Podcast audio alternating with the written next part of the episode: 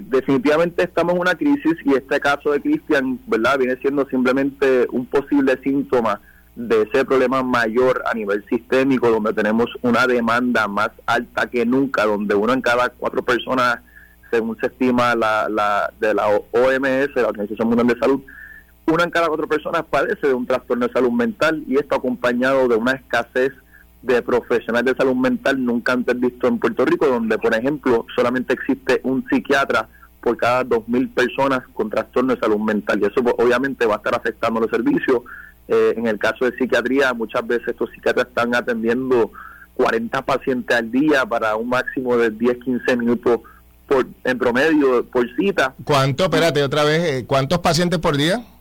Eh, se, estima que en promedio 40, los psiquiatras ven 40 pacientes al día para citas de 10, 15 minutos. Y muchas veces se y se ha investigado en otros casos, estos psiquiatras muchas veces, no siempre, ¿verdad? Pero muchas veces están recetando el mismo cóctel de medicamentos a los pacientes, ¿verdad? Eh, indiscriminadamente.